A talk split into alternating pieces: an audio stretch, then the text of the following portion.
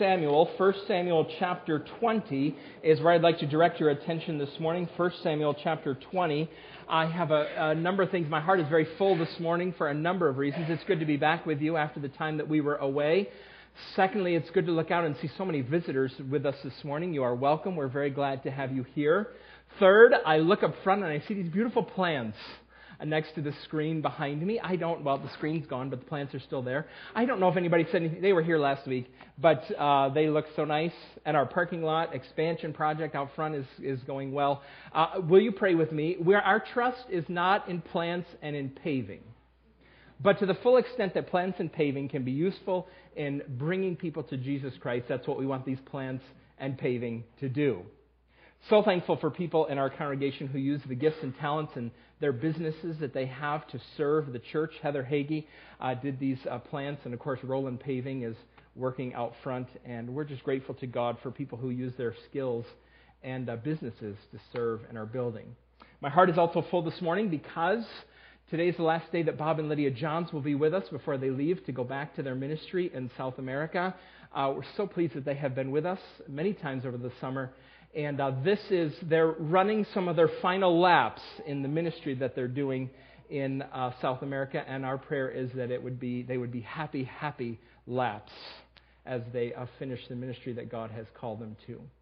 Then, two more things I have to share with you. Um, some of you are remember that a group of nine of us will be going to France this summer to serve. Uh, we'll be there for a week uh, working at a retreat for missionaries, serving those uh, people there. Uh, then on the weekend, after we do that, we're going to be visiting Steve and Donna Niles in the church that they are planting. Steve asked, emailed me this week and asked me to speak at the church on Sunday.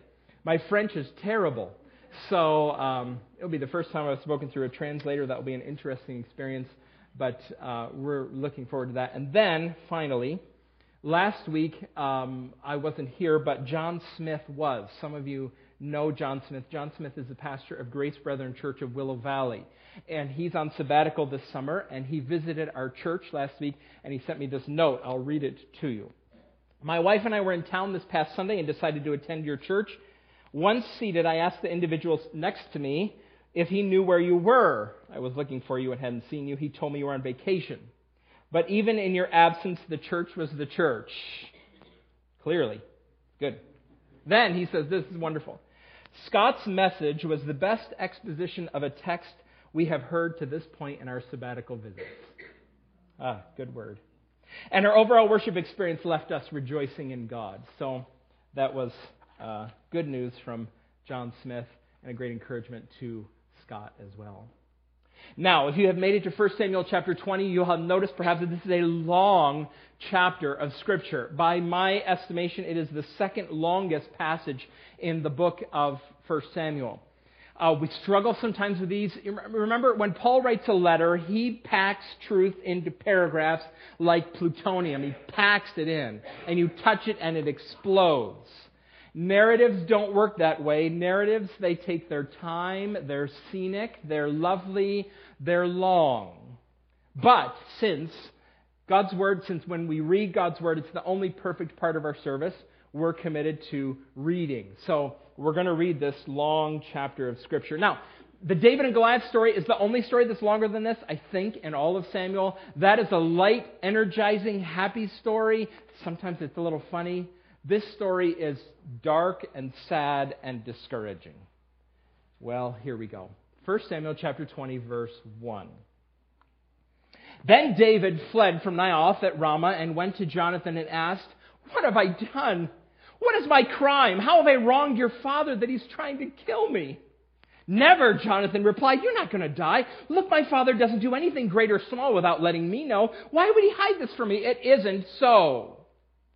But David took an oath and said, Your father knows very well that I have found favor in your eyes. And he has said to himself, Jonathan must not know this, or he will be grieved. Yet as surely as the Lord lives and as you live, there's only a step between me and death. Jonathan said to David, Whatever you want me to do, I'll do for you. So David said, Look, tomorrow is the new moon feast and I'm supposed to dine with the king, but let me go and hide in the field until the evening of the day after tomorrow. If your father misses me at all, tell him David earnestly asked my permission to hurry to Bethlehem, his hometown, because an annual sacrifice is being made there for his whole clan. If he says, very well, then your servant is safe. But if he loses his temper, you can be sure that he is determined to harm me. As for you, show kindness to your servant, for you have brought him into covenant with you before the Lord. If I'm guilty, kill me yourself. Why hand me over to your father? Never, Jonathan said. If I had the least inkling that my father was determined to harm you, wouldn't I tell you? David asked. Who will tell me if your father answers you harshly? Come, Jonathan said, let's go out into the field. So they went there together. Then Jonathan said to David, I swear by the Lord, the God of Israel, that I will surely sound out my father by this time the day after tomorrow. If he is favorably disposed toward you, will I not send you word and let you know? But if my father intends to harm you, may the Lord deal with Jonathan, be it ever so severely, if I do not let you know and send you away in peace. May the Lord be with you as he has been with my father. But show me unfailing kindness, like the Lord's kindness, as long as I live, so that I may not be killed. And do not ever cut off your kindness from my family, not even when the Lord has cut off every one of David's enemies from the face of the earth. So Jonathan made a covenant with the house of David, saying, May the Lord call David's enemies to account. And Jonathan had David reaffirm his oath out of love for him, because he loved him as he loved himself. Then Jonathan said to David, Tomorrow is the new moon feast. You will be missed because your seat will be empty. The day after tomorrow, toward evening, go to the place where you hid when this trouble began, and wait by the stone Etzel. I will shoot three arrows to the side of it, as though I were shooting at a target. Then I will send a boy and say, Go find the arrows. If I say to him, Look, the arrows are on this side of you, bring them here, then come home, because as surely as the Lord lives, you are safe, there's no danger. But if I say to the boy, Look, the arrows are beyond you, then you must go, because the Lord has sent you away. And about the matter you and I discussed, remember the Lord is witness between you and me forever. So David hid in the field, and when the new moon feast came, the king sat down to eat. He sat in his customary place by the wall opposite Jonathan, and Abner sat next to Saul, but David's place was empty. Saul said nothing that day, for he thought, something must have happened to David to make him ceremonially unclean. Surely he's unclean. But the next day, the second day of the month, David's place was empty again.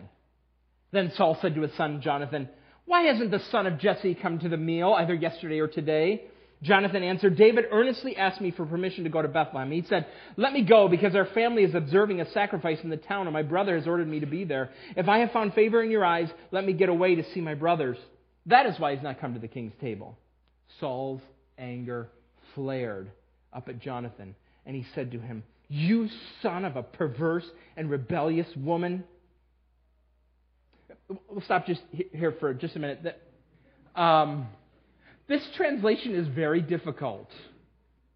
Um, the words, the words are right. The words are, this is a very literal translation of the words, but they don't really convey Saul's meaning. He's angry at his son. He insults his mother, Saul's wife, but he's not really insulting his mother. You stupid son of a you can't say that. You can't print that in the Bible, right? But that's what Saul said to Jonathan. You stupid son of a. We wonder, we've wondered at this point in time, does Saul know that David is the one who's going to replace him? And uh, it's pretty clear from this text that he, by now, he, he does. Let's keep reading here. Don't I know that you have sided with the son of Jesse to your own shame and to the shame of the mother who bore you? As long as the son of Jesse lives on this earth, neither you nor your kingdom will be established. Now send someone to bring him for me, bring him to me, for he must die. Why should he be put to death? What has he done? Jonathan asked his father. But Saul hurled his at him to kill him. Then Jonathan knew his father intended to kill David. Jonathan got off from the table in fierce anger. On that second day of the feast, he did not eat because he was grieved at his father's shameful treatment of David. In the morning, Jonathan went out to the field for his meeting with David. He had a small boy with him, and he said to the boy, Run and find the arrows I shoot. As the boy ran, he shot an arrow beyond him. When the boy came to the place where Jonathan's arrow had fallen, Jonathan called out after him, Isn't the arrow beyond you? Then he shouted, Hurry! Go quickly! Don't stop! The boy picked up the arrow and returned to his master. The boy knew nothing about all this, only Jonathan and David knew. Then Jonathan gave his weapons to the boy and said, Go, carry them back to town. After the boy had gone, David got up from the south side of the stone and bowed down before Jonathan three times, with his face to the ground. And they kissed each other and wept together, but David wept the most. Jonathan said to David, Go in peace, for we have sworn, sworn friendship with each other in the name of the Lord, saying, The Lord is witness between you and me, and between your descendants and my descendants forever. Then David left, and Jonathan went back to the town. Uh, earlier this year, the Boston Globe printed an article. It was by Billy Baker, and here's what the article was called. It was titled, The Biggest Threat Facing Middle Aged Men Isn't Smoking or Obesity, It's. Now, what would you put in that blank? How would you finish that sentence? Uh, what is a bigger threat to middle aged men than smoking or obesity? Uh, here it is again. Think about it. The biggest threat facing middle aged men isn't smoking or obesity, it's loneliness. Loneliness is actually the title of the article. He, here's the path that Billy Baker sets his readers on. Um, when you become an adult, work begins to take up more and more and more of your time. Then you get married and you have children. And between running your house and pursuing your career and trying to stay in shape if that's possible, and if you're a follower of Jesus, getting involved in the church, there's not much time left for friendship in your schedule. And if you do have some free time, oh, it's really hard to leave your wife at home to change diapers and stop arguments and help with homework so you can go hang out with your pals. So friendships slide. And that's where the consequences for your health come in. Over and over and over and over again, it has been demonstrated that lonely people are far more, far more likely to die early than their peers with friends. You, you eliminate every factor, if you can eliminate uh, race, gender, wealth, diet, and exercise plans, if you eliminate them, friendless people die prematurely. They're more likely to suffer from cardiovascular disease, and strokes, the symptoms of Alzheimer's appear earlier and are more pronounced. Loneliness is as bad for you as smoking is. Uh, Brigham Young University conducted a study. It was a 35 year study. They uh, uh, surveyed 3.5 million Americans. Lonely people, isolated people, are 26 to 32 percent more likely to die prematurely. Do you have any friends? Someone other than your spouse, maybe actually someone even outside of your family. Maybe this is a chapter that can help us because this is about one of the great friendships of the Bible. Do you remember how uh, we've been reading through this book? And in chapters 18 and 19, David goes virtually silent. So in chapter 16, he's anointed king by Samuel. In chapter 17, he emerges and defeats Goliath. He doesn't say anything in 18 and 19. He's silent, he's passive, he doesn't do anything. The, the point of the author, the point the author's trying to make is he's trying to show us how the people around David are going to respond to him, the one who is God's anointed. But here in chapter 20, he plots and plans, he speaks, he loves, he weeps. He, he, he's active again all of this in the context of his friendship with Jonathan. Now, before we even get to this text here this morning, there is an issue that we need to address. It's a significant issue that we need to address. I mentioned this a couple weeks ago. Now is the time, and here we're going to go on a pretty lengthy tangent from 1 Samuel chapter 20. Uh, there are some interpreters of Scripture who have argued that here in 1 Samuel 20 we have a covert homosexual relationship that the most logical way to interpret everything that happens here uh, between these two men their tears, their kissing, their embracing, their covenant, their planning, their friendship is that this is not just a friendship, but a romance. Uh, the same charge is sometimes leveled at Ruth and Naomi in the Old Testament. Uh, when Ruth speaks to Naomi in chapter 2 and promises her fidelity to her, some people see in that um, again, more than a friendship. Not friendship, but romance. Now, I'm going to give you two reasons why that's a poor reason, a poor way, sorry, to read 1 Samuel, and then we're going to go broader a little bit in the rest of the scriptures for, for a few minutes. I must state this very plainly this is not a homosexual relationship between David and Jonathan. If it were, there would be a massive contradiction between David's life and the description of him as a man after God's own heart. The law of Moses, which is in the background of this whole book, which shapes the book, which gives it its flavor, is very clear. It uses the word abomination to describe same sex relationships. And there is no way that the author of this book would name David as a man after God's own heart and ignore this sort of abomination in the text. And there's a second reason why we should reject this view that this is a same sex romance. When David does sin sexually, oh, we're going to come to this in a few months, the author of Samuel doesn't hide it and he doesn't downplay it at all. He knows exactly what happened with Bathsheba. He knows about David's thoughts and feelings and motivations and lust. He knows everything. And he tells us about them. And he describes the consequences of those decisions. He would not have, um, uh, he would have known about a sexual relationship with Jonathan, and he would not have let that slide by.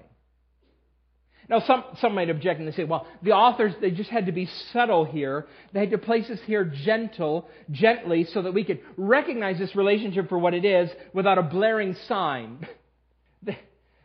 David's adulterous sexual sin is blaring. There is no reason why we should think that, that any sort of David's uh, same sex sin would not be blaring in the text. Now, we can go a few steps further in, in thinking about this the Bible is unambiguous in identifying homosexuality as a sin.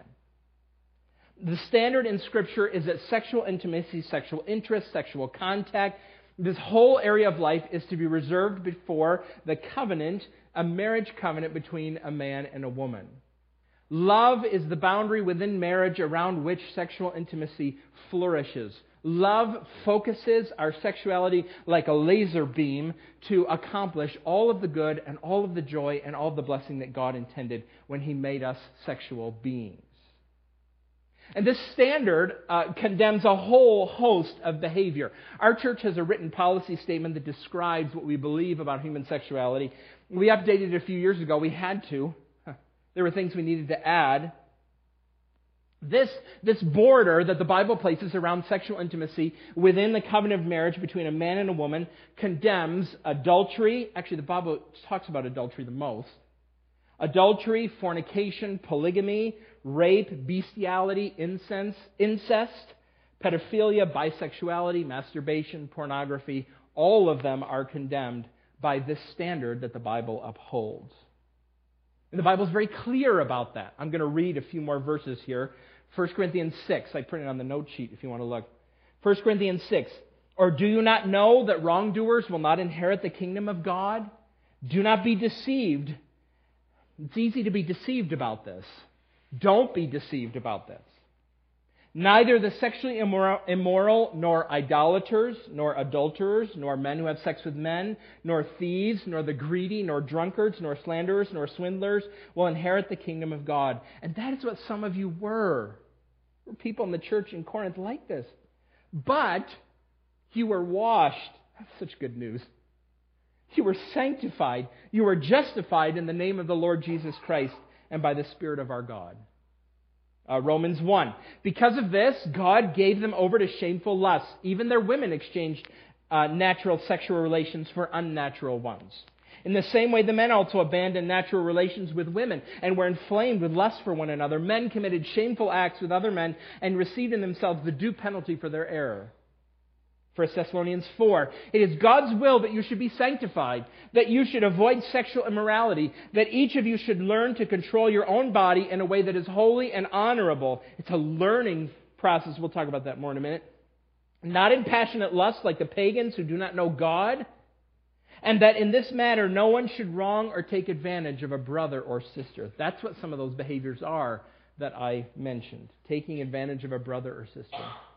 The Lord will punish all those who commit such sins, as we told you and warned you before. For God did not call us to be impure, but to live a holy life. We can make this broad statement of the biblical standard about which the Bible is unambiguous, But it doesn't even begin to answer all of the questions that we have about homosexuality and these other behaviors either. We have issues that we have to deal with at some point in time. We're not going to do that today. What are the roots of homosexuality? Its origins. For a long time, it was uh, a scientific uh, pursuit to find the genetic link to homosexuality. There were news articles about that.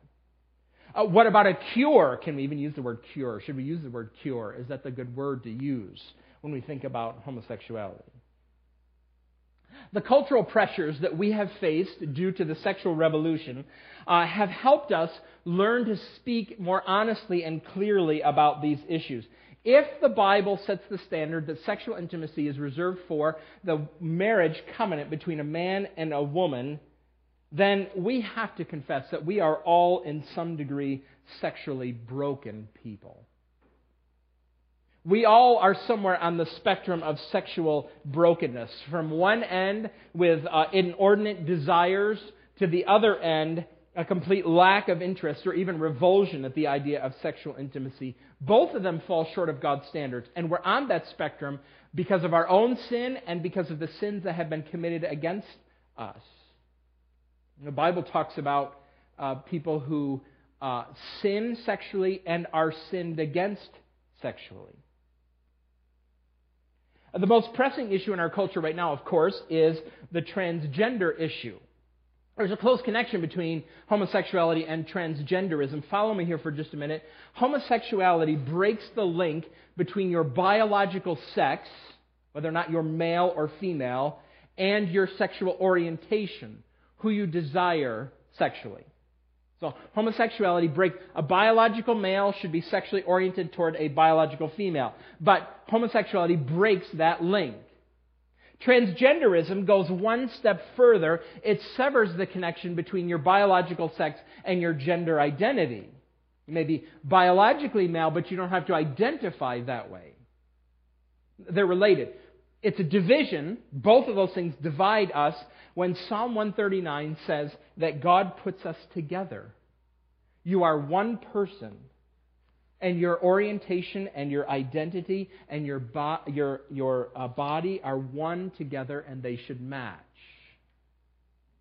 Now, I think that the ultimate root of all of this sexual confusion is the rejection of the nature of God. The Bible tells us in Genesis 1 that God made us male and female and He made us in His image. That is, we show what God is like. And to show what God is like, it takes male and female. But if you erase and blur this distinction, then you obscure the image of God. There is glory and wonder and beauty and awesomeness in male and female. Why? Because there's beauty and glory and wonder and awesomeness in God Himself. So the sexual revolution is rebellion against this and judgment from God. Think about this here with me in a minute. In the book of Amos, Amos, uh, the prophet, says that there was going to be a famine in the land of the hearing of the word of God. No teaching, no prophesying from anybody. This is God's judgment. God's not going to speak anymore. Well, in the sexual revolution, there's not a famine of the hearing of God's word, not just a famine of the hearing of God's word. There is also a famine of seeing the image of God. We don't hear from him, and we don't see him expressed beautifully in male and female. So, to see a homosexual relationship here is to misread the text. But I think that that misreading actually we can go a, step further here. It does something else in this age of sexual confusion. In 2005, 12 years ago, an English professor, I believe at Columbia University, named Anthony Esolen, wrote an article called A Requiem for Friendship. Um, he, the article was called A Requiem for Friendship Why Boys Will Not Be Boys and Other Consequences of the Sexual Revolution. And in it, he argues that the brokenness in the sexual order has led to the death of friendship, particularly masculine friendship. I, want to read a paragraph from the article. He's describing a scene from The Lord of the Rings. He's describing what happened in a movie theater during a scene from The Lord of the Rings. And The Lord of the Rings, by Tolkien, of course, has one of the great friendships in literature between Samwise Gamgee and Frodo Baggins. So listen to what Esolen writes here. He's describing the, the film, and then he'll talk about what happens. Samwise Gamgee has been fool enough to follow his beloved friend Frodo into Mordor, the realm of death, to rescue uh, Frodo from the orcs who have taken him captive and who will slay him as soon as he ceases to be of use in finding the ring. Sam has fought the mon- monstrous spider. I can't pronounce his name. Shalob, Shalab, Shelob. Some, some of you nerds know how to pronounce it, but we'll just move on. that was not kind. Not kind. All right. Friendship, Divinity, friendship. Okay, so Sam has fought the monstrous spider, you fill in the details, has eluded the pursuit of the orcs, and has dispatched a few of them to their merited deaths. Finally, he finds Frodo in the upper room of a small, filthy cell, naked, half conscious, lying in a heap in a corner. Frodo, Mr. Frodo, my dear, he cries. It's Sam. I've come. With a bluff tenderness, he clasps him to his breast, assuring him that it is really he, Sam in the flesh. He cradles Frodo's head as one who would comfort a troubled child. And he says, At that scene, a snigger rises from the audience in the theater. What? Are they gay? Gavin Peacock writes about this. If you redefine sex and gender is fluid and masculinity has no fixed meaning and the sphere for sexual intercourse is not marriage alone between a man and a woman and transgenderism and homosexuality are normalized, then you distort or lose a proper masculine friendship. King David was a warrior, a fighter, but he was also a musician, an artist. He shows us that it can be good and true to say to another man that you love him and to show culturally appropriate physical expressions of that love a handshake, a hug, an arm around the shoulder, a cradle for the head that weeps. Masculine friendship can speak like David spoke on the occasion of the death of Jonathan. I am distressed for you, my brother Jonathan. Very pleasant have you been to me. Your love to me was extraordinary, surpassing the love of women. This is not homosexual love, as some suggest. It is normal, non sexual, brotherly friendship. Friendship. The kind that makes winning teams. He doesn't say it, and that wins wars. The kind that gives strength to families and churches. The kind that honors God and benefits the world. And the kind that follows after the ultimate friend and true man, Jesus Christ, who laid down his life for his friends. See, the sexual revolution has so distorted our vision that we can't even recognize a healthy masculine friendship when we see it. It's one of the great costs that we have paid in our society. Think about it when you see two men walking down the street and they appear to be close to one another. Where does your mind go? There's two gay men. That must be the way it is, because that's the only category we have for two men who are close to one another. Now, in the time that I do not have left this morning, we actually need to talk about the passage of Scripture. Let's talk about this friendship here, and, and I want to identify four qualities for you of this remarkable friendship. And these four qualities come under one he- uh, heading uh, that I want to name fidelity. Friendship equals fidelity. But it's a fidelity of a certain type. And it's, it's expressed by, it's marked by these four elements. And the first one is covenant. Covenant. Covenant is central to this passage. It appears repeatedly in this passage. So, verse 8 says, As for you, show kindness to your servant, for you have brought him into a covenant with you before the Lord. Verse 16, So Jonathan made a covenant with the house of David. Verse 17, And Jonathan had David reaffirm his oath. That's the covenant word Verse 42 The Lord is witness between you and me, and between your descendants and my descendants forever. That's a covenant term, too. Covenant. The Old Testament word that we sometimes think about, uh, uh, well, often we think about, appears here. It's that word chesed. Do you remember that wonderful Hebrew Hebrew Hebrew word chesed? Uh, it means loyal love, friendship love. It's translated sometimes in the Bible steadfast love, loving kindness. Uh, it's, it's a faithful, loyal love. This is the way that God loves his people. He loves them and he is faithful to them. And, and that word shows up here when uh, Jonathan asked uh, David in verse 14, But show me unfailing kindness.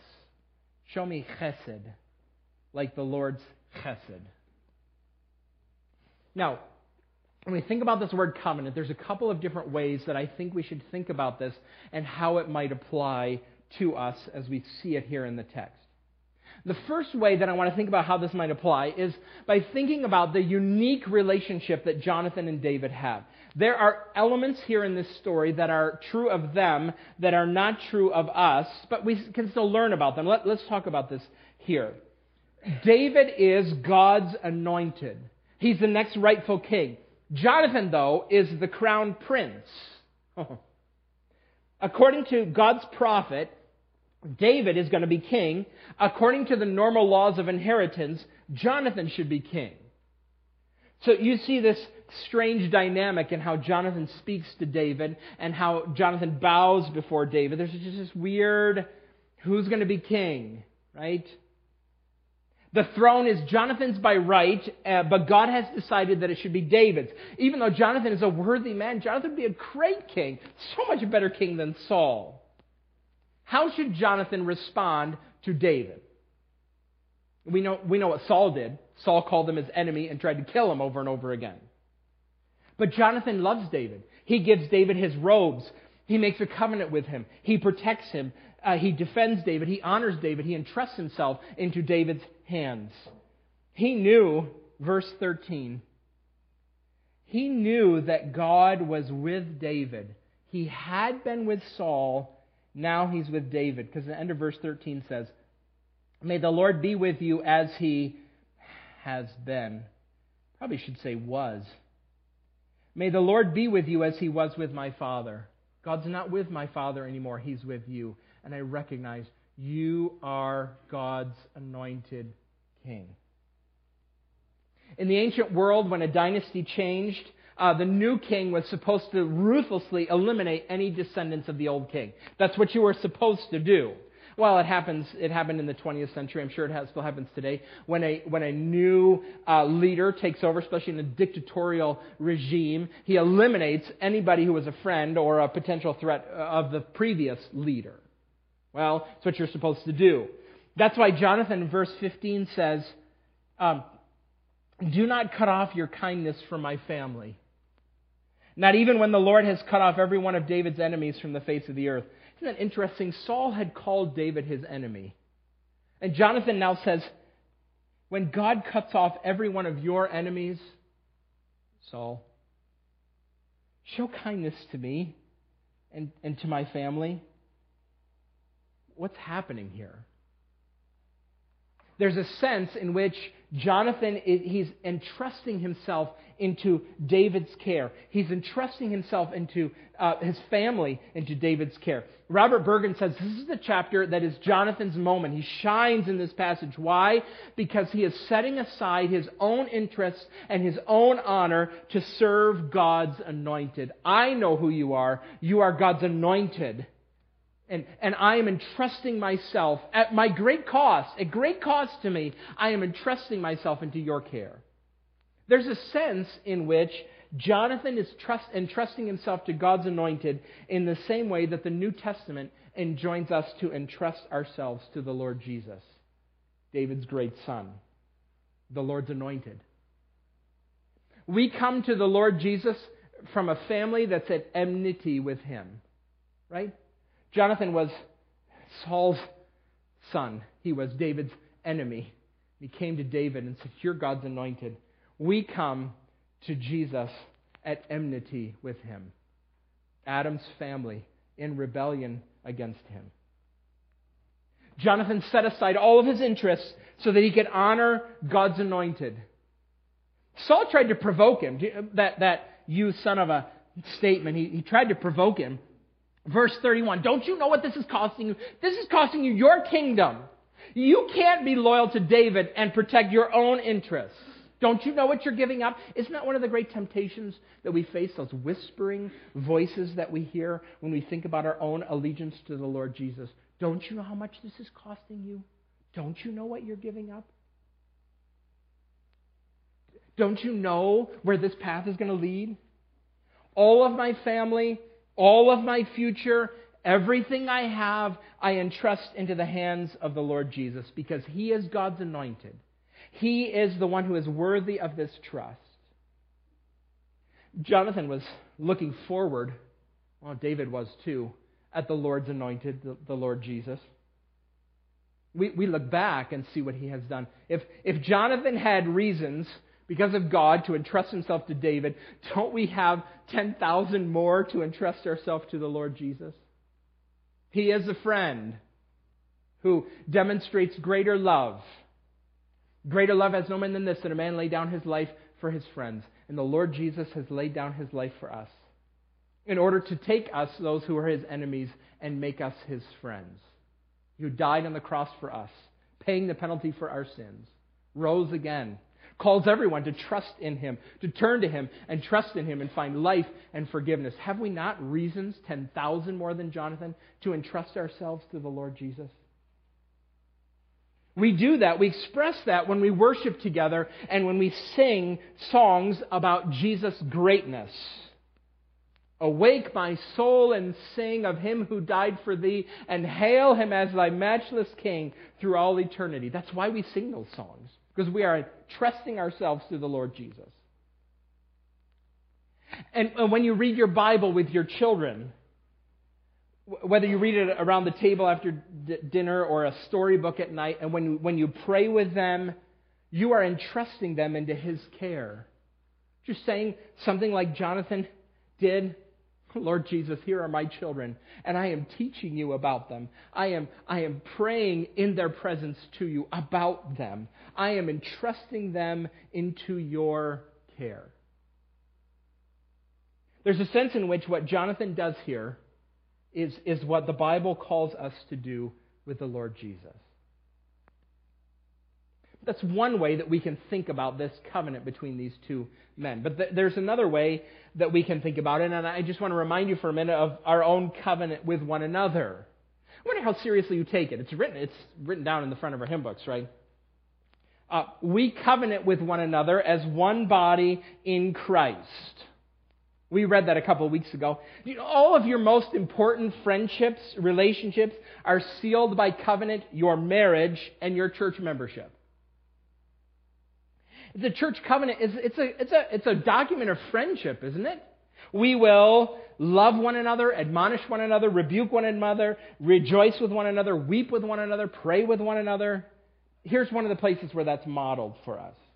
Covenant. Covenant is the key word of this fidelity here. Now, here's the second word I want to use to describe this fidelity, this friendship, and that's the word mutuality. Mutuality. This interaction between David and Jonathan, it's almost fun to watch. David is the master strategist. He's the cunning, cunning on the battlefield. That's why he wins. When the Bible uses the word in chapters 18 and 19 to describe David as successful, he's successful, he's successful. That word has embedded in it this idea, uh, Proverbs uses it a lot, this idea of cunningness or wisdom. He's, he's cunning on the battlefield, and that's why, in part, why he wins so much. He's successful. And you see David plotting here and, and, and planning. So he comes up with the first part of the plan. I'll go in the field and you go to the dinner. And that's the first part. And then, then Jonathan comes in and says, Oh, I got, I got, another, I got another, another idea. After two and a half days, you, you go out in the field and I'll bring this boy and I'll shoot the arrows. And They're planning together, right? This wonderful mutuality. Uh, this is what friends do. A true friendship is not a one sided dependence. They're mutual. I know in the world there are draining people, right? You love and you care for them, you serve them because the Bible calls us to do that and it's expression of love. That's not actually the model that's here, though. Uh, if you want to develop friendships, you should think about this mutuality. I'll give you a warning. Don't look for perfect people to be friends with. It will be a long search. Find a few faithful, imperfect friends. Do you know anybody who's imperfect? They're a perfect candidate for your friendship. Right? That's why mutuality is so important, actually. There's moments in every great friendship where you have to pick one another up.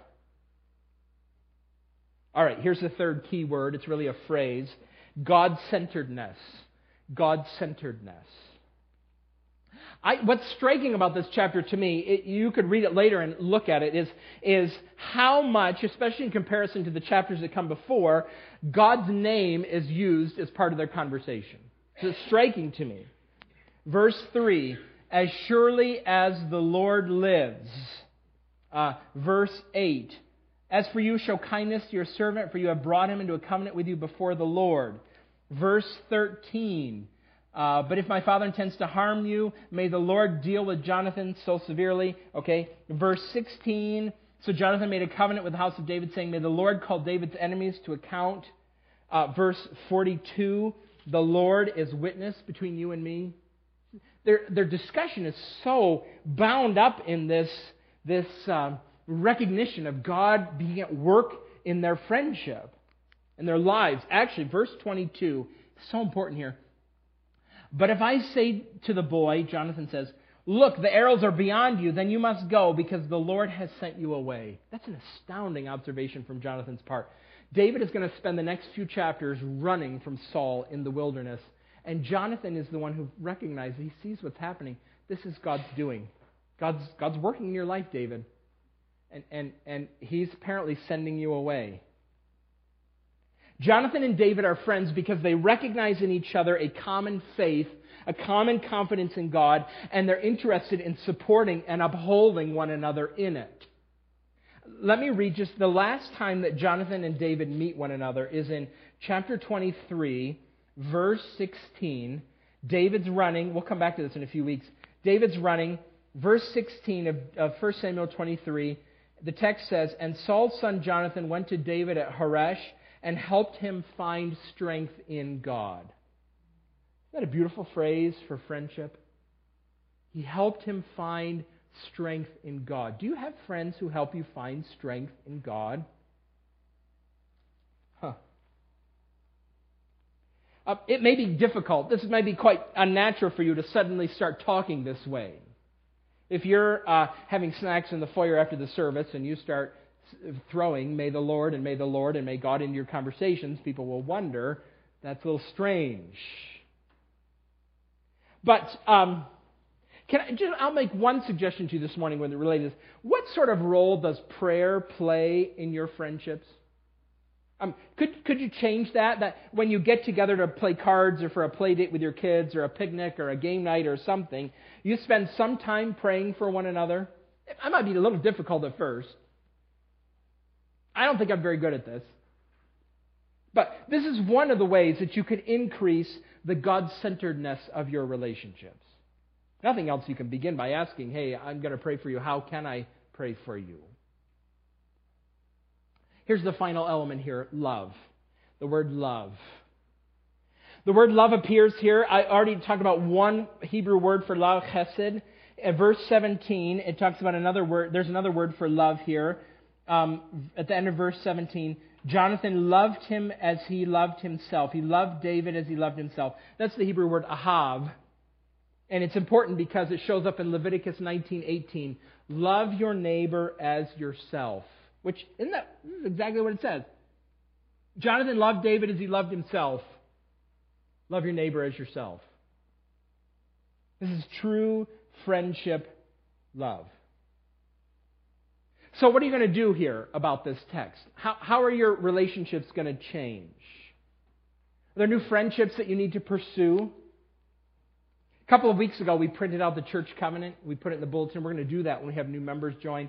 It makes it easier to read a little bit. And, and you can put it in your Bible and keep it there. Read it there. Take it with you and read it a lot.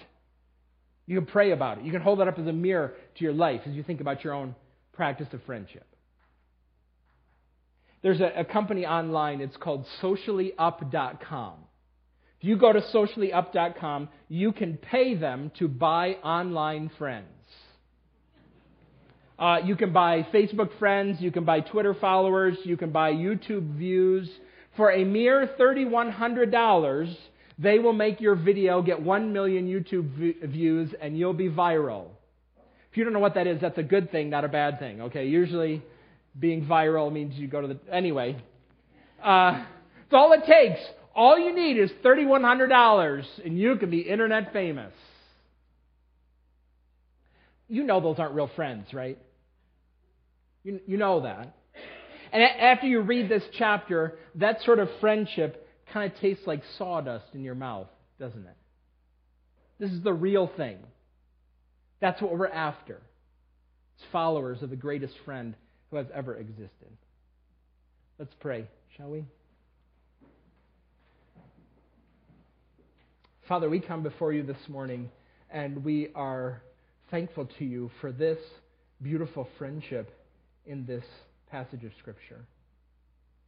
Lord, we confess that we are often our own worst enemy when it comes to forming friendships. We are afraid, we are ashamed, we are lazy, we are selfish. But some of us in this room, Father, are just desperately lonely.